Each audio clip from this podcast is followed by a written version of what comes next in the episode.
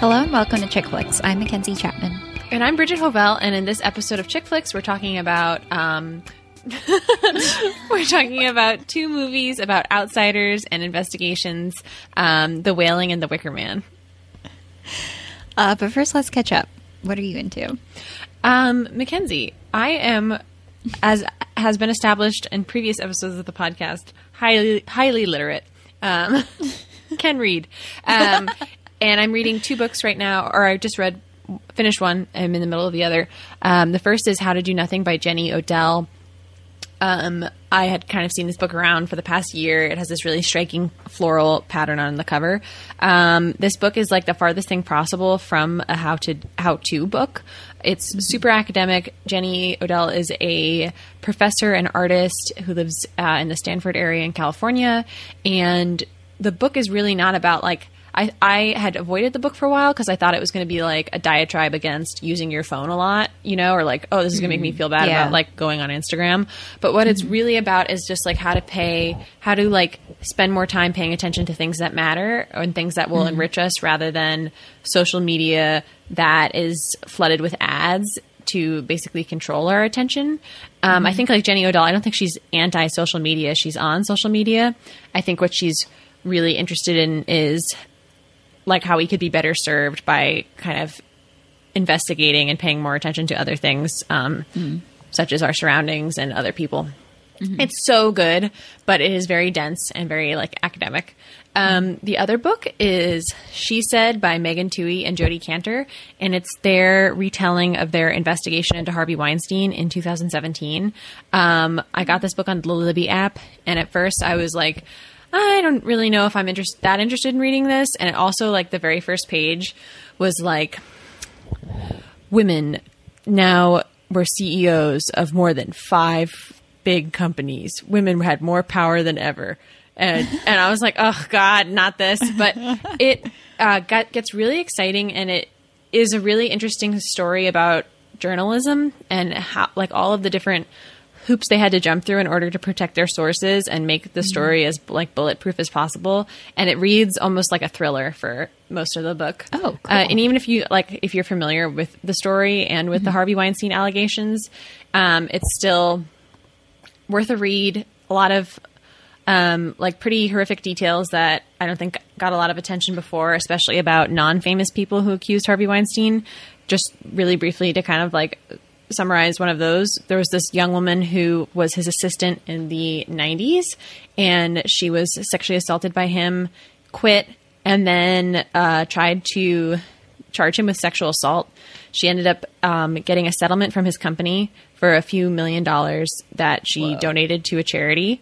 But in order to get the money, she had to sign such a restrictive non disclosure agreement that she never, even years later, had told her husband that she even worked for Harvey Weinstein. Wow. So there's a scene in the book where one of the reporters shows up at her house to speak to her, and her husband is home. She isn't. And the reporter is like, I'm here to talk to your wife about like um, her time working for the Weinstein Company. And her husband is like, That sounds fake. Like, I've never heard any. Can you imagine, though, being so frightened Yeah. of reprisal that you don't even tell your husband? God. Anyway, really so good. scary. And then uh, the third thing I'm into, I guess we'll talk about together, which is Fetch the Bolt Cutters by Fiona Apple. Wow, I just feel like I talked so much. I'm gonna like lower my body, uh, my heart rate while you speak. Um, I mean, it's just really good. Like every song is good. There's no like Mm-hmm. skippable songs. I feel like, and it's so unusual. It's like Mm-hmm. nothing else I've ever listened to. yeah, for sure. It Mm-hmm. she. I feel like all of her stuff is so unique in that way, and Yeah. it like combines like, like obviously like this. It's like a. It's such a unique sound because it's like nostalgic for like obviously like past albums that were popular when we were a Mm-hmm. little younger and like but also it feels so like current too Mm-hmm. i don't know it's just like Yeah. My so favorite good. song is Under the Table. Uh, Okay. Which I think the refrain is something like, You kick me under the table all you want, I won't shut up. Uh, she's just, she's such a good, like, she's so good at wordplay, and her lyrics are so unusual and, like, rhythmic, uh, like, almost like rap a little. I know it's dorky to say. i get it no i get it it's like yeah i i do i need to listen to it i've listened to it twice but i need to like listen to it more to find a favorite song. I feel like, but I just uh, yeah, I, I really like it. It Really? made me happy. Yeah, really, I really good. it. What else are you into, Mackenzie?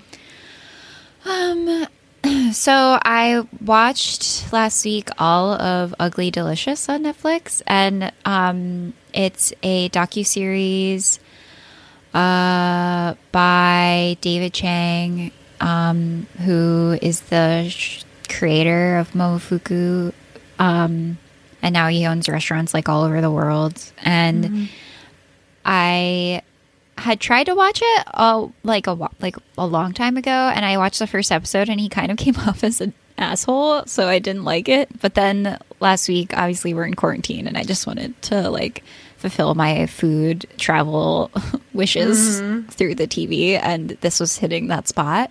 And he actually grew on me a lot, and I really like it, David Chang now, and I like I said, it was like just watching beautiful food in beautiful places, even though it says ugly. That's so funny that I said that. but it is. It's like I just want to eat it all and go to all the places. They have a Houston episode. Yeah. Um I was thinking of you when I watched that. But like yeah, I just miss going out to restaurants so much. I know. But it was so good, and it's so good to binge because I kind of like felt like I could watch it and have other stuff, do other stuff too. Yeah, for sure. And then I also can read, Oh, oh all right. and I read a collection of short stories by Lesley Nneka Arimah called "What It Means When a Man Falls from the Sky," and um, it's just it. Every story is like really well written. I would say, um, like there are like some that are like ghosty stories, some that are sci-fi, like f- some are folktale. There's like the uh, like some are not, none of that, um, and the they all like really get into they like dig really deep in such a short amount of time and it's really impressive and they like one is about a woman or i guess this world where all the women craft their babies out of something for a year and they live as that craft for a year before they like are manifested into a human baby. And so uh she the main character in that one crafts a baby out of hair and it like goes wrong. Horribly wrong.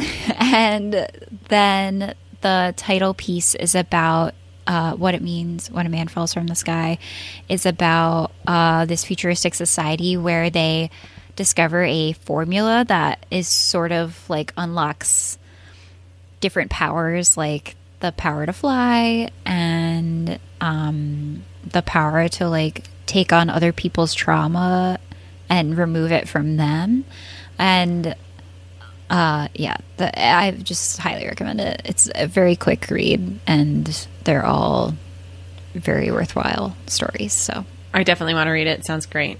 yeah my third thing was fiona apple The first, the last thing. All right, let's jump into it. Why are you troubled? Jesus asked, and why do doubts arise in your hearts? Look at my hands and my feet. It is I myself. Touch me and see. For a spirit does not have flesh and bones, as you see I have. Jong-gu is a police officer in a sleepy Korean village that is rocked by a series of nasty murders.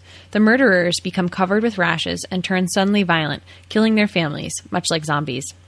Jong-gu and the other villagers blame a mysterious Japanese man who lives in the forest. The stranger is connected to all of the murders in some way. Jong-gu is warned to stay away from him by a mysterious woman dressed in white that only he can see.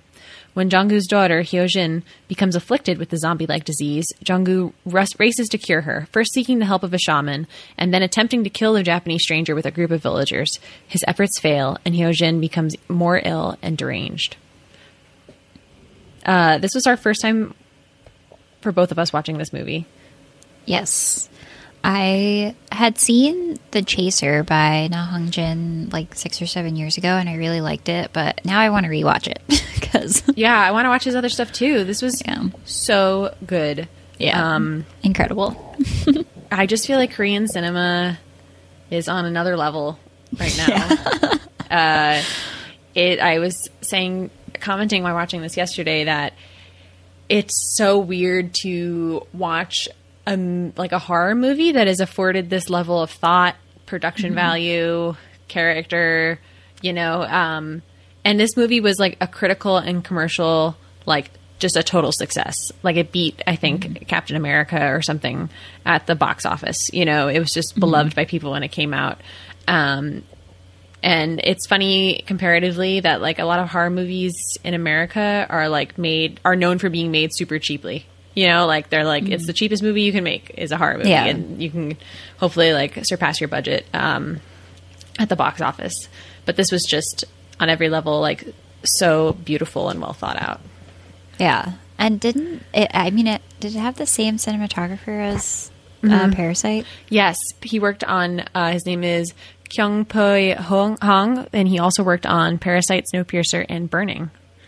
Oh, okay. Yeah. Yeah. Oh, okay. That totally makes sense that he worked on Burning because it's like it. There is such like lovely shots of the countryside, and it's just it's like a gorgeous movie to look at, even though there's like so much gross things. It is. Oh my gosh. Um, my favorite shot was um, so, as I mentioned in the description, there's like this mysterious um, woman who becomes involved with the plot and is perhaps a spirit. Um, there's a scene where Jong-gu confronts her and they're speaking um, with like a, a pretty sizable distance between them, and she mm-hmm. is pictured half in, half out of the shadows, and just mm-hmm. at, it's such a lovely, lovely, comp- like the way it's composed is mm-hmm. so strange and unex- unexpected. I think, um, like an American film would have put it in your face a bit more, but it, Yeah. more tension is afforded all the interactions like that. For sure. And there's like a lot of attention paid to like light and darkness in that way too, in mm-hmm. that same shot and stuff. So, mm-hmm. Lots of rain. yeah. Mm-hmm. So this movie, I think, uh, it's really long. It's almost three hours long. it was long. Yeah. I was like parched at the end. I was like, Yeah. I well, I know, and it just water. ramps up too, and it kind of starts off like a buddy cop comedy. There's a lot of humor at the beginning of the film, and then it's this investigation, and then by the end of the movie, it has gone uh, leaned fully into the supernatural. Um, So the the Japanese stranger who lives in the woods is kind of suspected to be the cause of all of these mysterious murders and illnesses um, in the village, and he some of the the villagers claim to see him hunting in the woods with red glowing eyes, eating animals. He um, might have raped one of the murder victims um, before she went insane. Um, and I think the film does a, a really good job at keeping uh, a lot of ambiguity surrounding the supernatural until the latter half of the movie. Yeah, I think so too. I think like uh but as we were watching the beginning credits it said like FX supervisor or whatever and I was like okay, we're going to like get into some shit. But you don't the effects are like super subtle and just used to like enhance the uh, stuff or like the crows Yeah. whatever you know like i so i really respected that because i think that if it was i, I don't know it was like perfectly done i think because mm-hmm. sometimes it could get a little too much especially in american cinema i feel like Yeah, and so that it it made the instances of gore pack so much more of a punch. There's a scene where a character vomits, and it's I think the worst vomiting I've ever seen on film. Like oh yeah just it's horrible because it's so long It's long, it's violent. It's like the kind of vomit that goes through your nose as well. Oh We've all been there. Oh God. i have not been there Thank oh, God. thank God. Thank God, girl. Um, uh, so also while watching this and then uh, watching The Wicker Man as well, I was thinking about how um, a lot, so many books, TV shows, and movies have cops as their main characters. Like a disproportionate amount of media is about cops. You know, you'd think that like mm-hmm. every man in America was a cop. Yeah. Uh, and I think that's because in a narrative, if you're a cop, you're a man and you also have like kind of like the superpower. Even if you're a regular mm-hmm. man, your superpower is that you kind of kind of do whatever you want and you're Right. outside the law, so you can really move a plot forward and not mm-hmm. get in trouble or be hung up on other things that an ordinary person might. But as the movie progresses, you see him more and more in civilian clothes and not in his police uniform. Um, and he kind of has a refrain of saying to his daughter, like, everything's going to be okay. Daddy's a policeman. And I think it's the last, one of the last things said in the movie as He well. says, yeah, he's Um, like saying like daddy will take care of it or something like that. Yeah. Uh huh. And I think it it it shows that like he loses control of the narrative, even though he is a cop. He eventually is just a man Yeah. struggling to protect his family. Yeah. And I also think, I mean, I that's like a really good insight. That I feel like the noticing Mm-hmm. the cop thing and the civilian closing was really cool. Um, but Mm-hmm.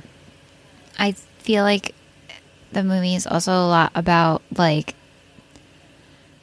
being a disappointment as a father.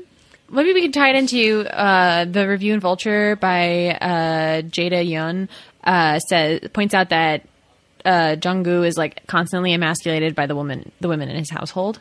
Um, and he, you know, he's like kind of like this sloppy, slovenly, slovenly dude who lives with his mother-in-law, his daughter. He's surrounded by women. He has to have sex in his car. Uh, you know, he's kind of like ragged on by his boss all the time. So I think uh, the other thing about like cops and, and detectives in movies too, um, the writer Alice Bolin uh, kind of put forth this theory in an essay and then a book a couple of years ago called uh, The Dead Girl Show.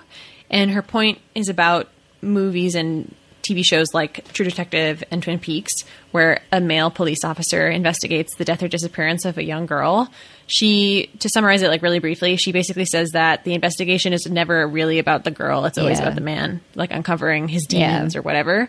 And I think there's a little bit of this that in both of these Right, movies too. sure. You know, uh, Hyojin is not, even though terrible things are happening to her, she's not like the main character. And like the even at the end, it's the spirit tells Mm-hmm. uh, Jungkook that the reason his daughter is going through all this stuff is because he's Oh, the one that sinned. So it's like, Mm-hmm. I don't know. Again back on him. Yeah. Um, so this movie had me since there's so much uh, suspicion directed at the Japanese man in the the forest. Uh, I w- am kind of ignorant of Korean and Japanese history um, up until a point, you know, um, and was kind of waiting for there to be. Yeah, so I didn't I didn't know a lot about yeah uh, the history of uh, Japanese colonization of Korea. Um, the writer Aja Romano in Vox um, writes that Korea and Japan share centuries of historic distrust and ongoing political tensions, as well as deep resentment over the Japanese colonization of Korea in the earliest 20th century, and its still controversial practice of forcing many Koreas, Korean citizens into sex slavery, uh, slavery as uh, comfort women. In recent years, major tensions have flared over a chain of disputed islands in the South China Sea. Um, and both Korea and Japan are known for their xenophobic tendencies, particularly with regard to each other. So that's something I didn't really know anything about, but um, they do refer to the Japanese man as the Jap throughout the film. And I was like, ooh, is there going to be some sort of like commentary or comeuppance for speaking about him like this? But I think it plays directly into what the point they're making about uh, like othering people. Right. Yeah. And Mm-hmm. it's weird that um, the director said that it was not about xenophobia, right? Mm-hmm. And Yeah, then, he- but he was like, but it is about not being able to communicate with people. And I was like, they're like connected, you know? Like if you speak a different language than uh, Yeah. someone else, like that, they are not, you know? For sure, for sure. And uh, in Um, that same article uh, in Vox, she says um, if the wailing is a kind of Old Testament fable, then it may be less about Job's personal tragedy and more about the Tower of Babel, a chaos ordered by the divine to test the mettle of men. And it's, I guess, it, it does feel like like the plot points in this are so crazy and like you never know what is go- like who is bad and who is good is just like so confusing. And there i mean it's supposed to be that way. It's an ambiguous movie.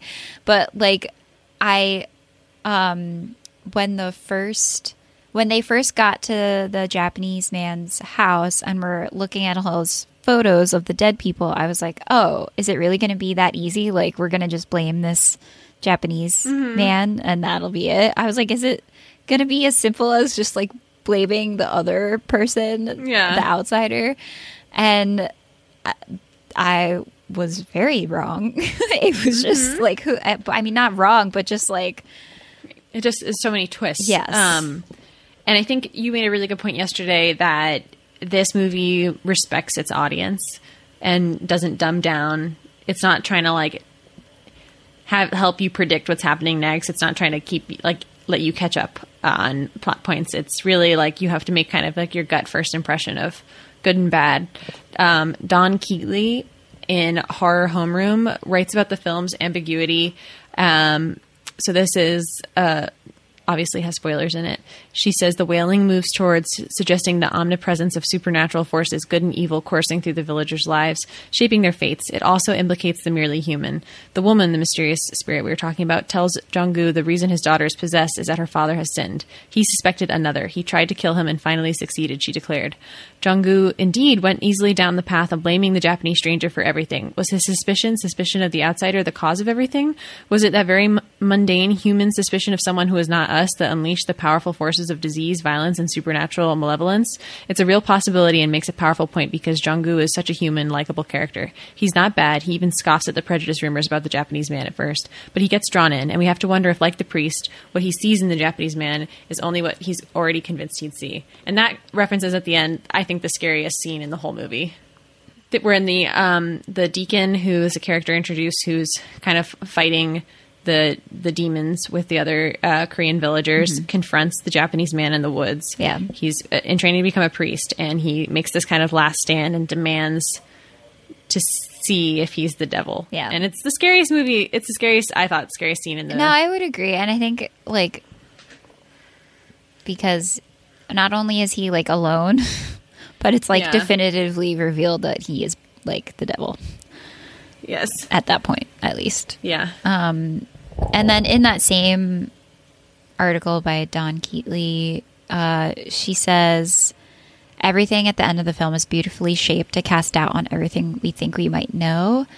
Um, in the end, the wailing makes faith and suspicion seem uncannily alike, leaving both characters and viewers alike paralyzed.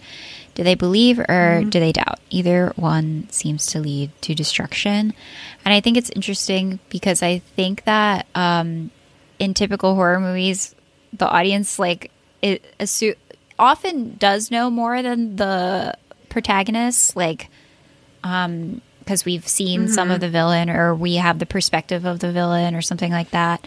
Um, and so we feel like the protagonist is acting foolishly and we're like no don't go down the stairs. Don't go there. Don't Yeah. like go into the woods alone. We're just like screaming mm-hmm. at the screen like please don't do that. We know it's going to lead to something horrible. But in this one it's mm-hmm. like we're just as confused and in the dark as the characters like Jung-gu like in the uh-huh. end when he's confronted with the female spirit I was like I don't know. Yeah, I was like, I don't know. or or you know like his family they try uh, a shaman to rescue their mm-hmm. daughter. They try like taking her to the hospital. They try like literally everything you could Yeah.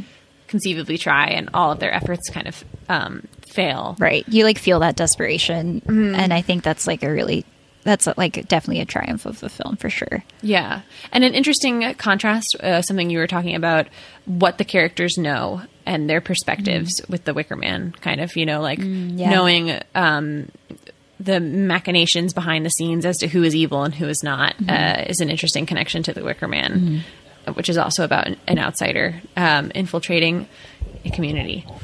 Uh, just a really, really good movie. All the performances were amazing. The actor who played Jungkook, amazing. Um, I really didn't know what to expect going into it. But I, something else I really enjoy about the Korean cinema that I've watched, particularly like Bong Joon Ho Mm-hmm. or Park Chan Wook is their melding of genres, you know, Mm-hmm. and kind of being able to deftly combine different tones in one film. Mm-hmm. Oh, you yeah, know? for 'Cause it's sure. it's very funny. Yeah. it's very it's fast paced. It's thrilling. It's scary. It's not pinhole, pigeonholed at all. Mm-hmm. Yeah, it's like a family drama too, sort of. It's Mm-hmm. yeah, it's like super good, and the the I it is so long, but I can't think of what to cut. You know, like usually when I'm com- like complaining about a movie being too long, I'm like they Yeah. they could have got rid of that whole middle section or whatever. Yeah. Wolf of Wall Street. Anyway, Mm. this movie, yeah, I was like, keep it all. you know, Keep it all. There was Keep like. I I thought like or an aspect of the movie that I really liked was how um skillfully they would cut between the different characters or uh like situations. So there's this part where it cuts between the Korean shaman, the Japanese shaman, and uh kind of like I would put another cut in there would be um, of the daughter, even though she's technically with the Korean shaman. I feel like Yeah, they're like three separate sure.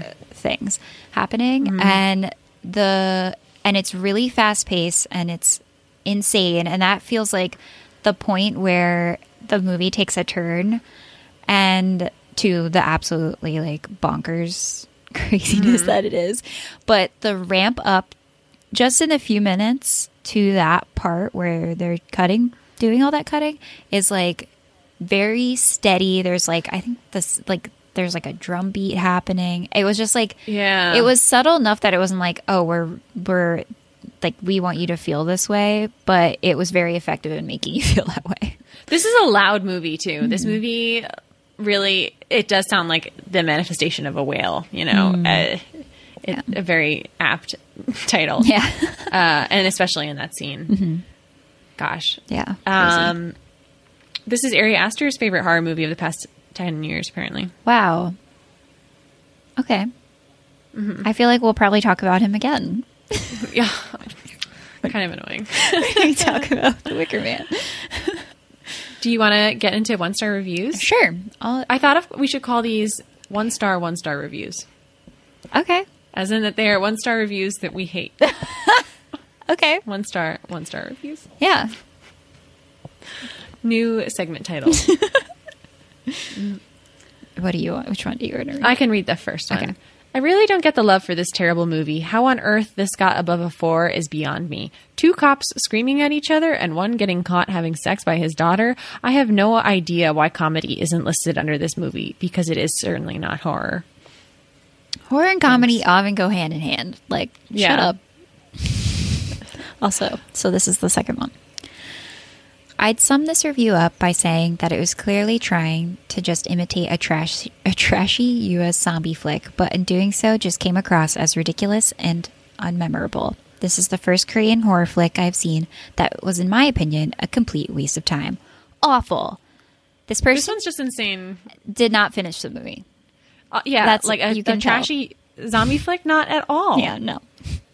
not at all. No. not at all. Really, only in appearance does it even like reference zombies. Yeah. it does not have any sort of zombie elements beyond that. Yeah. Mackenzie, I'm going to rate this a nine. Wow. Okay. Oh man. Ah. I'll rate it and I'll rate it a nine too. Let's do it. Nice. you know, it was, it was really good. Yeah. I don't think I would have could have thought of anything I'd want to change. I think it's something I'll be thinking about a lot more, and I already kind of want to rewatch to see if I Mm-hmm. Yeah, understand it better. definitely. It is definitely a good movie to talk about and like go back to and find other little gems waiting for you.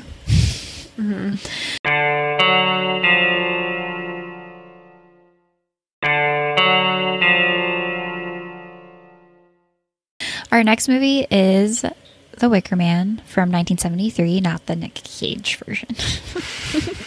Which I want to talk about. okay, I want to watch it too, but yeah. You should. Uh, Police Sergeant Neil Howie is called to Summerisle to investigate the dispe- disappearance of a young girl named Rowan Morrison. Summerisle, an island off the coast of Scotland, is populated by a group of pagans who worship old Celtic gods and ruled by Lord Summerisle, the grandson of a scientist who founded the community. As Howie searches for Rowan, the island villagers prepare for their May Day celebration and obstruct Howie's investigation. Howie, who is a devout Christian and prude, clashes with the villagers who tease him for his uptight, unyielding nature. He is a prude. So he is such a prude. He is such a prude. Honestly, refreshing that the virgin is a man. Yeah. The virgin I think sacrifice is a man. a good meme would be, you know, the 40 year old virgin movie poster with Neil Carell's face on Ah, it. Yeah, that would be good. Just his face instead. Yeah. This movie has so much um, comedy in it as well. Uh, uh, because it's such a fish out of water Yeah. story. Uh, I think the best instance of that is uh, the policeman Neil Howie spends a night in the inn on the island. And they've already introduced this super hot innkeeper's daughter named Willow, and she basically sings to him through the wall naked. She's naked in her room mm-hmm. and like dancing, mm-hmm. and he is so horny. He is like rolling around, sweating, gasping, like he's just hearing her voice, and she's like singing a sexy song, but it's not that sexy, Yeah. and he's going insane. I I was thinking like there must be a ma- it must be like a magic song or something, right? Yeah, I, I- I- I mean, if you've never had sex and you're 40, maybe any sexy song is a magic song. I guess. Yeah, maybe you're right. Although if the song is magic, then maybe it's all magic and maybe the crops will be better the next year. I yeah, that is a big question. yeah. So this movie is you know over 50 years old. Uh, so I don't think we're we're ruining anything, but uh, the movie ends with Neil Howie, the policeman, getting sacrificed to improve the island's uh, crop yield. Um, and he's put in a gigantic wicker man with a bunch of animals and burned to death.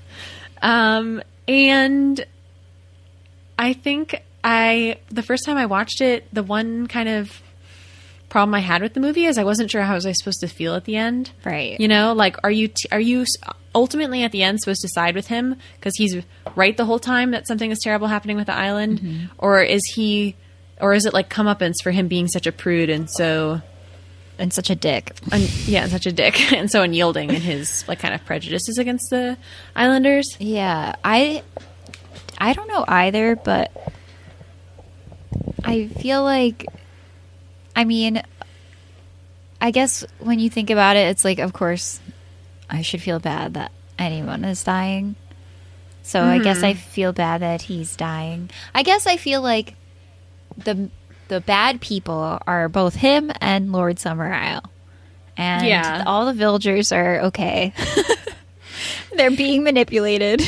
It's the struggle between the police and the state, basically. Oh yeah, you know? wow. And they're both bad. Yeah, the normal people are just trying to get by Mm-hmm. and make their delicious May Day celebration foods. Mm-hmm. Um, and sex. uh, we read this really great uh, piece in the British Film Institute uh, called "Long Arm of the Lore" of the Lore. Robin Hardy on the Wicker Man by Vic Pratt, which is kind of like a retrospective on the film. Really, really interesting, long article.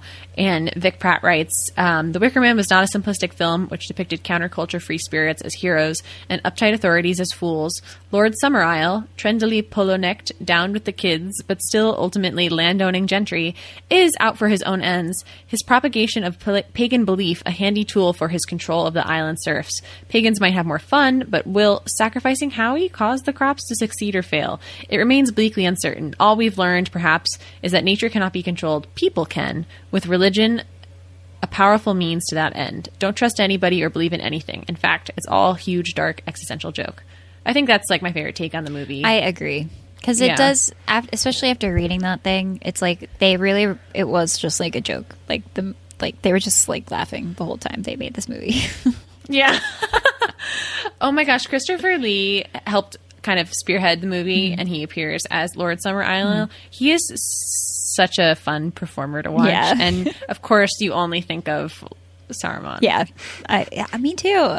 Someone said that he would be most remembered as the Count, but I don't even know what that means. Oh, Dracula. He played Dracula. Oh, okay. Yeah, I mean, I think I think for people our age, especially, he's Saruman. just Lord Saruman. Yeah. His voice is so deep and grumbly Yeah. and just amazing. He's so uh, he's so much fun to watch, Mm-hmm. especially in this movie too, because he just exists to like torment um, Neil Howie, Yeah. who is so hateable, Yeah. like so hateable. My he at one point the police sergeant walks in on a class where these young girls are being taught to like revere the penis and celebrate its life giving properties, and he's like, "What is this?" Yeah. he Uh-huh. he just keeps he hates them because they're not Christian, not necessarily because anything they do. It's just because they're not Christians, which is like, Yeah, so and honestly, he acts very unprofessional about the whole thing. yeah, like He's not a good investigator. like I don't know if the laws in Scotland were different in like the seventies. Who knows? But it seems like bad. Seems like rel- religious persecution. Yeah. uh, to be harassed like this. Um, so Summerisle as a place to live, I'd say pros are lots of really good looking candy and confectionery. oh yeah, you're right. A lot of uh, they sing a lot. This is a musical, which Mackenzie didn't realize. Oh, yeah. I don't think I was reading that the cast also did not know it was a musical when they signed on. I was shocked. I I like the opening credits are a song, and I was like, all right, Okay. this is like so seventies. Let's do it. And then it kept happening, and, it, and I was like, this is a musical. What? It was crazy. It'd be funny if it was like, uh, the policeman was like, "Why is everyone singing?" Yeah. you know, like if it like broke reality uh, for him. Uh, I there's a lot of really good songs. My favorite is, I think it's the one at the beginning. Yeah, it's I think so too. Corn rigs and barley rigs. I think that's my Corn. favorite too. Yeah, I also liked the song that the horny um, innkeeper's daughter sings. Yeah, she gets it's very to beautiful. strip naked and sing a song, and she has a really great dance Mm-hmm. that she does naked. And we learned that the actress had two body doubles. That is not her butt we see. I I really like that too, and it reminded me of the current like Instagram trend to just like post a video of yourself dancing, like even if it's bad. I was like, I respect this woman for dancing like this and singing. She had a beautiful voice. I was into it. Yeah, and I'd say that the gender dynamics of the island are a little dubious in that children revere the penis and not the vagina. Uh, not to be gender essentialist about either of those body parts, but we also only see women running around naked. Um, but it still seems like Willow, the innkeeper's daughter, has a lot of sway in the town. She is also like directly in cahoots with Lord Summerisle and one of the main townspeople to um, kind of stick it to the detective at the end. Yeah. It's hard to know that if like it's hard to know if the filmmakers were like LOL they revere the penis or like just did it that way like f- because They have penis. yeah. I f- I feel like I feel now after reading that thing I feel like it had to be like they had to be aware of it and making it a joke sort of because there is a shot where in that same like scene or sequence when um they're in the school house Oh yeah. they cut to all the boys are outside the schoolhouse dancing around the maypole and like touching the maypole and as they uh say the maypole is a symbol of the and all the girls say phallus they cut to all the boys like groping the maypole and i was like they're making like a homoerotic joke right now right like i think they were The if you can believe it, the 2006 remake with Nick Cage has even worse gender politics.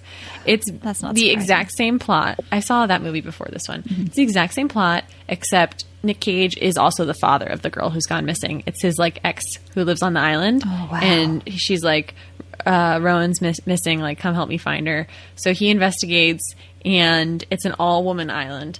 And they make honey, and it's that, that great scene Oh. that people probably know where he says, "Killing me won't bring back your goddamn honey," and they're putting uh, bees on his face. Yeah. But at the end of the movie, it's revealed that basically the his ex um, fiance has been like doing this for years, like seducing law enforcement and having kids with them. Well but he's not a kill them. virgin though Yeah, he's not a virgin. So what's the point even? Yeah. Um, but it's a lot more nefarious, like these evil women. Uh, okay Yeah, uh, but it's it's a very fun. It's it's like a very bad movie, but very fun to watch. This movie was a little more knowing, I think, about its l- like silly scenes. Yeah. uh, for sure. Mackenzie, would you rather live on Summerisle or with the Midsommar cult? At first, I said in my head Midsommar, but now I think I would rather live on Summerisle because it seems like they have all the modern things that I would want. Oh, true. and I like everyone has their own houses, and it sounds like normal living plus public sex, plus of sometimes a human sacrifice, like plus like Yeah. a, some pagan rituals that may or may not be strange. I don't know. Ooh, costume parties. Costume parties, that's fine too. The singing, don't like. I would hate that. Don't love singing. Yeah, singing would be hard. But I do like the music, though. I I just would not want to be part of it. Like it would be like my seventh birthday party when they tried at Chuck E. Cheese when they tried to get me to go on stage, and I cried and hid. You'd be like the one villager who was like, "Please, I, I just don't. I don't want to sing. Don't, don't make me sing." yeah. what about you? Where would you want? Um, I think the Summerisle as well for the same reasons. I think I'd I'd still enjoy the um, modern amenities and the pub. Yeah. Uh, I like the fashion of the Midsommar Cult a lot. I like the setting a lot, but ultimately, yeah, I wanna I wanna hang with the Summerisle folk.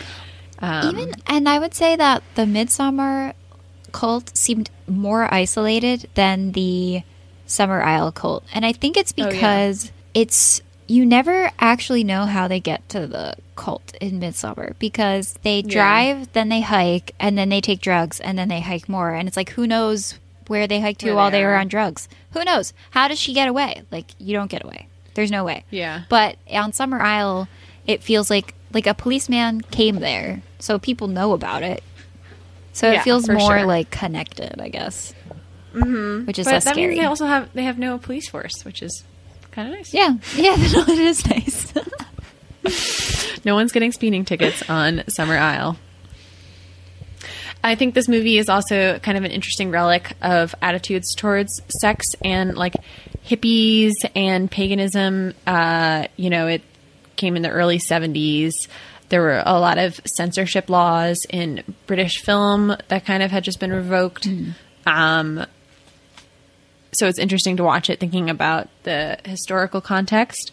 Um, I'm trying to find what point this came at. There was a story in the BFI article about how uh, Robin Hardy, the director, and Christopher Lee promoted the movie in the Bible Belt in America, and they said that Christians loved it. They were like, "Yes." it's probably like how Christians loved The Exorcist. Ultimately, like they're like, "This reaffirms our belief my system." You know that like demons are real. Um, Oh yeah, it says that the Christians loved it. They said it was one of the only films they'd ever really seen that explains what resurrection is about too. Because he does get like martyred at the end as well. Um, yeah, and he Allie. he very much wants to be resurrected, not in, reincarnated. There's a Yeah, very he go- like they do talk about like the difference between the two. and yeah, stuff. he goes down swinging. He goes down Yeah, talking about Jesus, not giving up, it. still a virgin. Yeah, So this is also um, an entry in what has come to be known as folk horror. That um, movies kind of defined as movies drawing on paganism and folklore, set in a rural area, themes of isolation, religion, the power of nature, and potential darkness of the rural landscape. Um, so Midsommar, I think, is also a folk horror movie, and you can obviously see where Ari Aster got inspiration from this film. Even though I read an interview with him where he was like, "I tried not to be that inspired by Wicker Man. They're very different movies." Um, I literally thought to myself watching this, I was like, "Oh, Midsommar is a good reference point for me watching this Wicker Man movie because there's like the pictures of the May Queen and yeah, there's exactly. yeah. Shut up, Ari Aster. You're not so slick, Ari Aster. We've seen the Wicker Man now. You won't get anything by us. oh, really great one star reviews for this movie. If you want to start. the first one star review is The Wicker Man is a shock picture for people who are shocked by partial nudity and constant terrible singing. I can't stress the constant singing enough. There's barely five minutes in the film where someone isn't singing some awful new age hippie pagan song. You know, like as much as I said that I wouldn't like all the music was good. Like I would like All listen to it good. for fun, but I wouldn't want to like be roped into singing Yeah. Oh yeah, yeah, yeah. through like maybe they're parts of my life. maybe they're respectful of their fellow villagers who don't want to sing. Like if people were like playing that music at the bar and I could Uh-huh. just listen to it and like enjoy my beer, I would be more than happy. I would be Yeah. thrilled.